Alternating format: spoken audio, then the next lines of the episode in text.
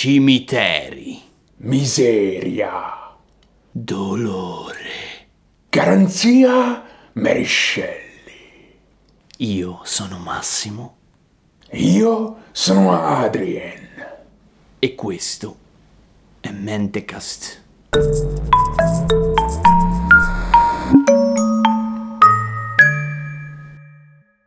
Allora, oggi quindi si parla di un'autrice dell'Ottocento, una delle grandi autrici femmine che, che ricordiamo, che è l'autrice di Frankenstein, Mary Wollstonecraft Shelley.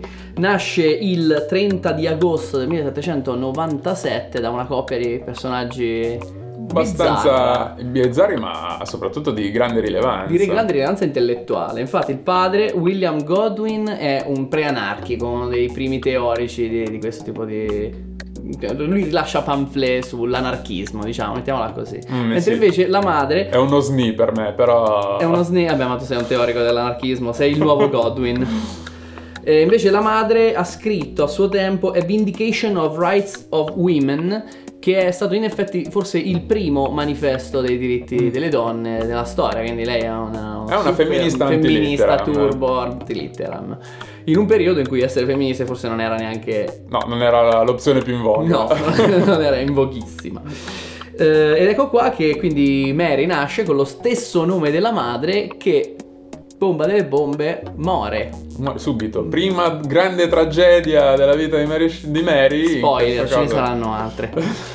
è che la mamma muore una decina di giorni dopo aver dato luce a- alla giovane Mary, alla piccola Mary. che tutta la vita la vivrà, diciamocelo, Nell'ombra. non, non dice- non direi No, nell'ombra, direi che però eh, tenendo sempre presente lo spettro della madre dietro, un po' come una specie di presagio, un po' come una specie di eh, figura da onorare nonostante Mhm. tutto e quindi avrà una vita molto molto molto molto intensa. Lei ha un'istruzione non formale, eh, suo padre infatti si risposa ma è continuamente indebitato e quindi eh, riesce a insegnarle a leggere e scrivere perché lui stesso sa farlo, ma in effetti non la manda a scuola con le altre ragazzine, non diventerà una signorina per bene, mettiamola così. No, però gli dà accesso alla sua libreria e soprattutto la tiene presente eh, mentre lui, William Goldwing, incontra i suoi grandi amici intellettuali e lui conosce tutti i grandi intellettuali dell'epoca e li frequenta, tra cui Anthony Carlyle. E Anthony Carlyle è un aneddoto importantissimo nella vita di- della giovane Mary Shelley, perché Anthony Carlyle è un medico, un chirurgo, ed è anche inventore, passerà alla storia come l'inventore del, uno dei due inventori dell'elettrolisi, che è il metodo per separare eh, l'acqua nei suoi componenti idrogeno e ossigeno attraverso l'uso dell'elettricità. E una sera si incontrano a casa a Goldwyn e lui riporta un aneddoto che è l'aneddoto una tipica Inghilterra vittoriana, ovvero di queste grandi sale universitarie in cui si fanno degli esperimenti davanti a tutti gli studenti e lui racconta di questo esperimento in cui un cadavere steso sul letto eh, di operazione viene attraversato da delle scosse di elettricità e improvvisamente una delle mani si muove. E questo Galvani. ci tornerà utile, Certo. tornerà utile a Mary molto Beh, più sì, avanti. contestualizzando da un punto di vista scientifico, queste erano le prime volte che si interessa- ci si interessava dei fenomeni elettrici e quindi dopo Galvani eh, che, che vedeva questo, questo morto. Le zampette delle rane. Eh, le zampe delle rane che insomma tic tic tic facevano delle mosse quando lui dava le scosse. E ho fatto una rima. Sarà perché stiamo parlando di letteratura? Credo proprio di sì. Eh, Comunque sì, Shelley, infatti, eh, com- mm, che, cos'è che l'altra poesia che lei ascolta di nascosto? Perché c'era durante uno dei- degli incontri del padre, c'è l'autore di The Ancient Mariner che narra le sue poesie. Mary doveva essere a letto perché si nasconde dietro il divano per ascoltare queste cose. È comunque molto, molto goth, diciamo. Cioè, si potrebbe dire che Mary c'ha sempre una vita passionale, passionale è una, un'autrice del romanticismo, no? In cui si esaltano, i- no- non il sentimento romantico, quello dei baci perugina, capiamoci, però insomma il rapporto con la natura, il ritorno alle origini, la romanticizzazione de- della vita per come è e non per quello che stava diventando con la rivoluzione industriale, insomma, ecco. Mhm. Comunque, tornando a noi, contesto familiare è il padre indebitato che cerca di dare istruzioni alla figlia su come si scrive e si legge, per esempio dando le istruzioni sul ricalcare il proprio nome su quello della tomba della madre, che tanto già che ci siamo. Scrivi il tuo nome sulla base della pietra tombale. Mary, brava Mary, come tua madre. Così, è molto piacevole il padre. La madre, Mary Jane Clermont, che ha già una figlia dal precedente matrimonio. La matrigna. Eh, sì, la matrigna, non la madre, infatti. Eh, ha una figlia a sua volta che comunque... Cioè, la madre non tratta Mary con i dovuti riguardi, il padre non tratta la, la figliastra con i dovuti riguardi, è una bella famigliola, il mulino bianco, mulino, il mulino nero. mulino nero. il mulino nero. Nel 14 scappa, fa la fuitina con il suo primo e unico grande amore, diciamo. Entra in scena In- Percy Shelley. Percy B. Shelley un bel signorino, eh, stimatore del padre delle- delle- della sua opera letteraria e filosofica, che a, a sua volta Bish eh, Percy viene addirittura cacciato da Oxford per, per un testo straordinario perché ha scritto un testo che si eh, intitola La necessità dell'ateismo. Bene. Quindi grande stima per quest'uomo che viene cacciato dal sistema accademico. da Oxford. E quindi niente, finalmente riescono a scappare in Francia per Beh, no, seguire aspetta, la innamora- storia. aspetta. si innamorano, si innamorano anche l'amore. colpo d'occhio, fanno l'amore sulla tomba della madre. Ah, beh, ci mancherebbe. Cioè, questa è proprio a livello, a livello goth, eh, Mary Shelley piglia pizza in faccia a tutti i ragazzini col mascara sbavato. Perché ho dei sentimenti. Non solo, ma prima di scappare loro in realtà tentano di suicidarsi assieme perché c'è un problema. Il problema è che Percy Shelley è già sposato. E quindi loro, sapendo di non poter eh, perse- inseguire il loro amore e viverselo come vorrebbero, tentano un primo suicidio, un primo tentativo di suicidio. È la prima opzione. Ass- assieme, di suicidarsi assieme e vengono interrotti dalla matrigna che li becca in camera con una pistola e una bottiglia di laudano. Laudano è una mistura di alcol e... ehm, ah sì, eh, oppio. Ah, ok, vabbè, dai. Alcol e oppio. Best suicide ever. E Bene. quindi eh, questo è il loro primo tentativo di fare una roba assieme. Cercano di scappare, ma prima Per di la- tutto dalla dalla vita. vita. Dopodiché dall'Inghilterra. Esatto, e poi scappano dalla Inghilterra. Solo che non c'hanno una lira. Non c'hanno una lira, girano per l'Europa un pochino, dopodiché sono costretti a tornare con la coda tra le gambe. Tant'è che quando arrivano con lei incinta di Clara, la, la prima figlia de- dei tanti che avranno, quattro, il padre la, la disereda, salvo poi continuare a accettare ipotetici soldi che venivano da Percy, che sappiamo essere stato anche in attesa della morte del nonno, carico di danari. Secondo grande dramma, nel 1815 lei perde eh, Clara. Clara muore, Clara Sì. muore quasi immediatamente. Come si fa in questi casi, secondo nel- nell'Inghilterra vittoriana? Eh, se ne fa un altro. E nasce, fa un altro. e nasce William. Se ne fanno una continuazione perché, insomma, momenti in cui Mary nella sua vita non sarà incinta saranno relativamente pochi. Grande dramma eh, dal punto di vista affettivo perché ti muore comunque un figlio, ma una piccola buona notizia.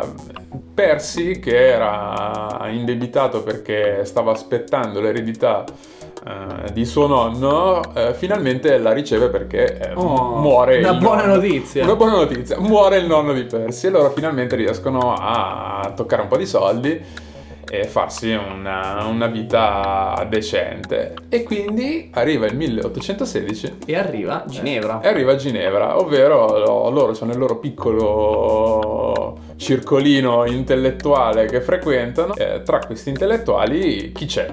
Innanzitutto ci troviamo Clara, che è la Mm. figlia nata dal primo matrimonio dell'attuale matrigna di Mary. Eh, Clara Clermont ha in questo momento una tresca con un bel signorino. Chi è questo signorino? Ma è un signorino a caso, scelto così un po' dal mucchio, pescato... No, direi che è il gallo cedrone della penna vittoriana. Direi che è il boss dei boss, il capo del distorsore. è Lord Byron. Top. Il grandissimo Lord Io gli Byron. farei anche una puntata tutta per lui, Eh, onestamente. può essere. Molto romantico. Lord Byron, dopo aver invitato tutto il circolino a Ginevra, Tra cui c'è anche, tra l'altro, Il suo dottore, Lord- il dottor suo Polidori. dottore, il dottor Polidori. Il esatto. dottor Polidori. Un giovane dottor Polidori. Giovane che si occupa della salute di- cagionevole di Lord Byron. eh, Lord Byron.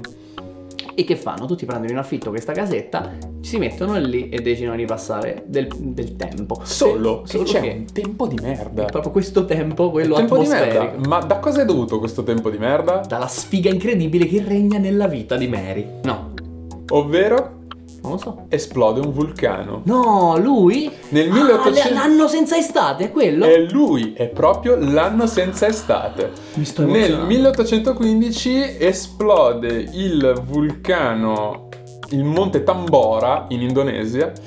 Ed è una delle esplosioni vulcaniche più devastanti mai, mai documentate, di cui l'uomo è stato testimone, e ha un'influenza nefasta sul clima di tutti, in tutti i mesi a venire e quindi quando è il 1816 arriva questo anno senza estate, questo famoso anno senza estate, E ho dei piccoli che li facts. forza in, in, eh, in Ho casa. dei piccoli facts sull'anno senza estate. Cioè? L'anno senza estate eh, non poteva essere documentato con immagini, Ah, dato no, che non c'erano le no. fotografie e se c'era qualcosa del genere semmai era in bianco e nero. Mhm. Quindi niente di- che, che fosse, come dire, affidabile da un punto di vista Daguerrotipi. Sai che c'erano i dipinti di uno che si è messo lì e per tre anni forse ha fatto tutti i giorni un dipinto dello stesso scenario Caspita. e ha fatto un lavorone in effetti documentando i cambiamenti climatici di quel periodo. È stato.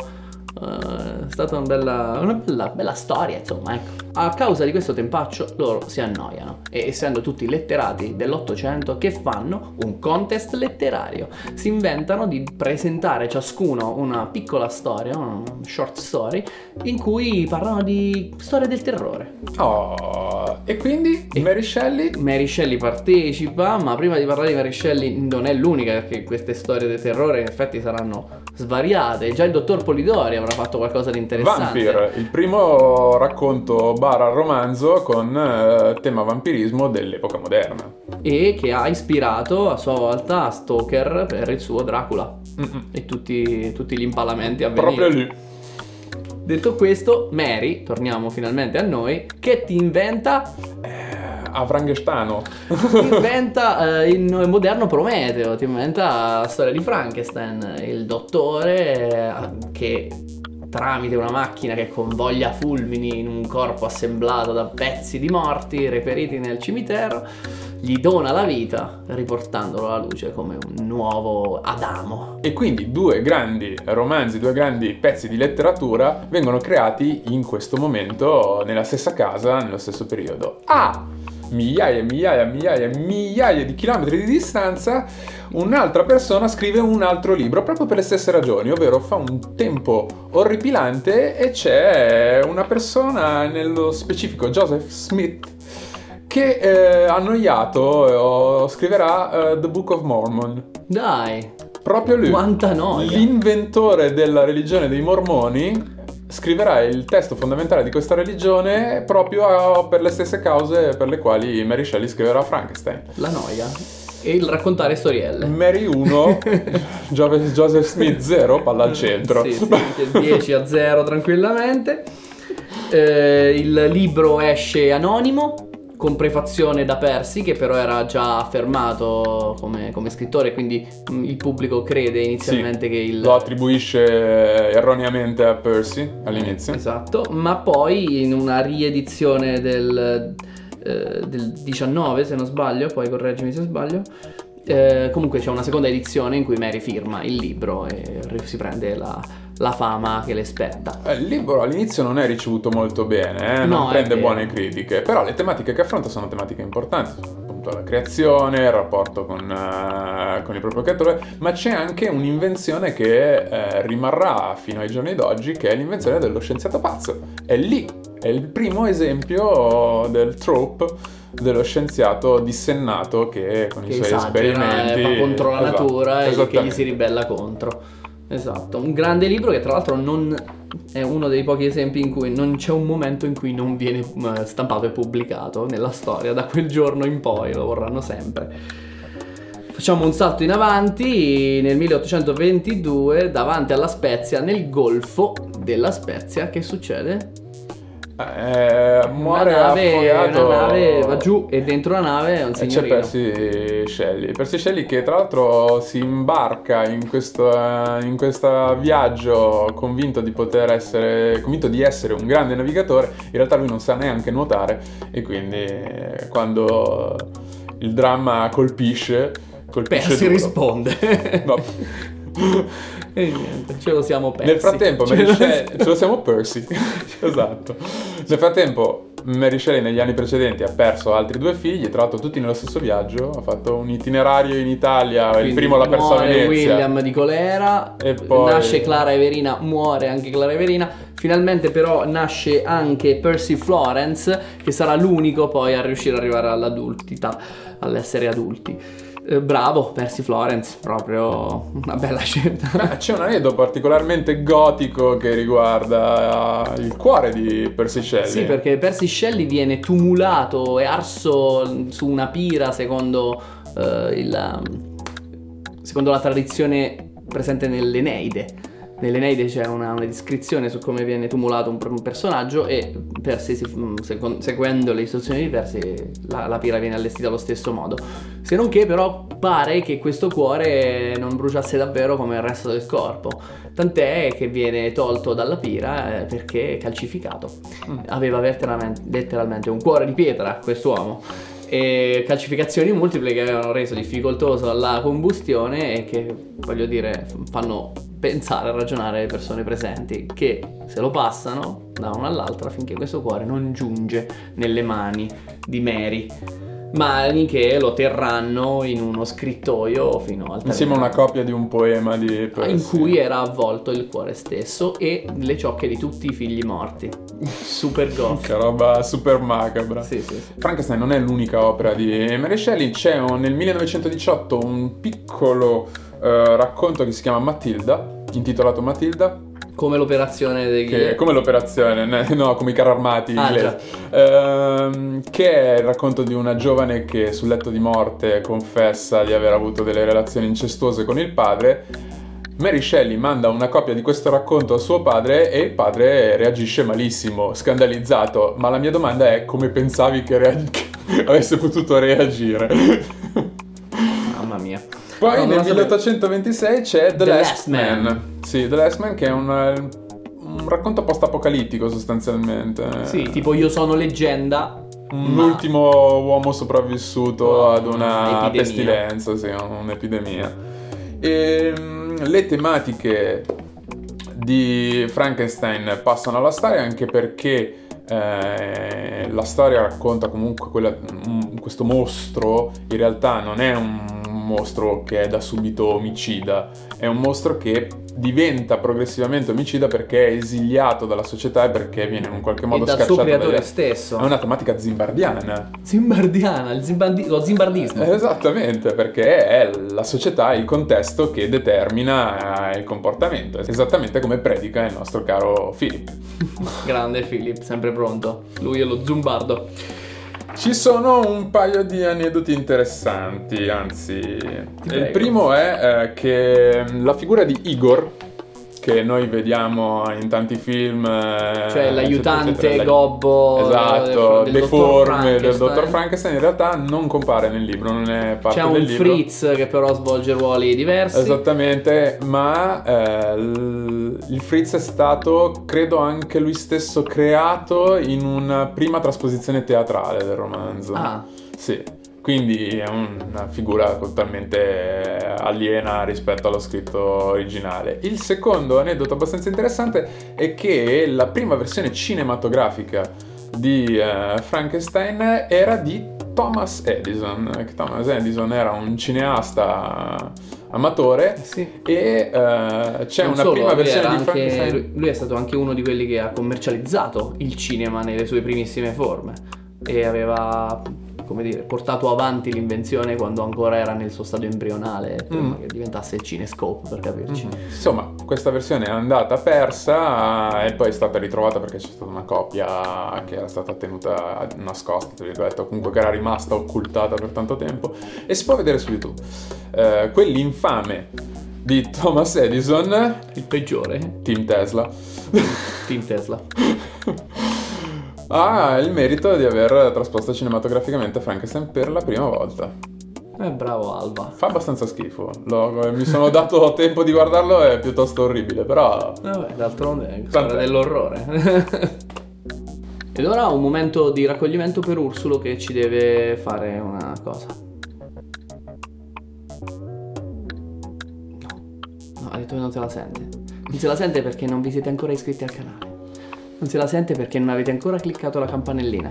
Dovreste invece farlo. Abbiamo anche Spotify, abbiamo anche una presenza su SoundCloud. Eh, siamo su Twitter, su Instagram, su Facebook, su una serie di piattaforme meravigliose e tutte darebbero gioia a questo uomo tardigrade, cosa piccolissima ma così importante per noi, per me, per voi.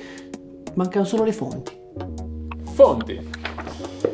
Abbiamo ehm, Anthony Carlyle and Mary Shelley Finding Form in a Frankenstein Fog di Don Shelton, che è da dove ho preso eh, l'aneddoto ehm, sulla- su Anthony Carlyle.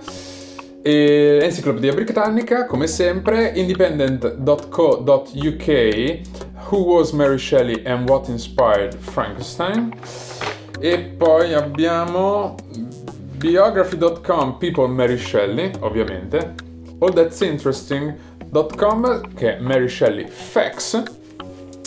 E eh, uh, victorianweb.org Pre-Victorian Mary Shelley B. Ramaphonen!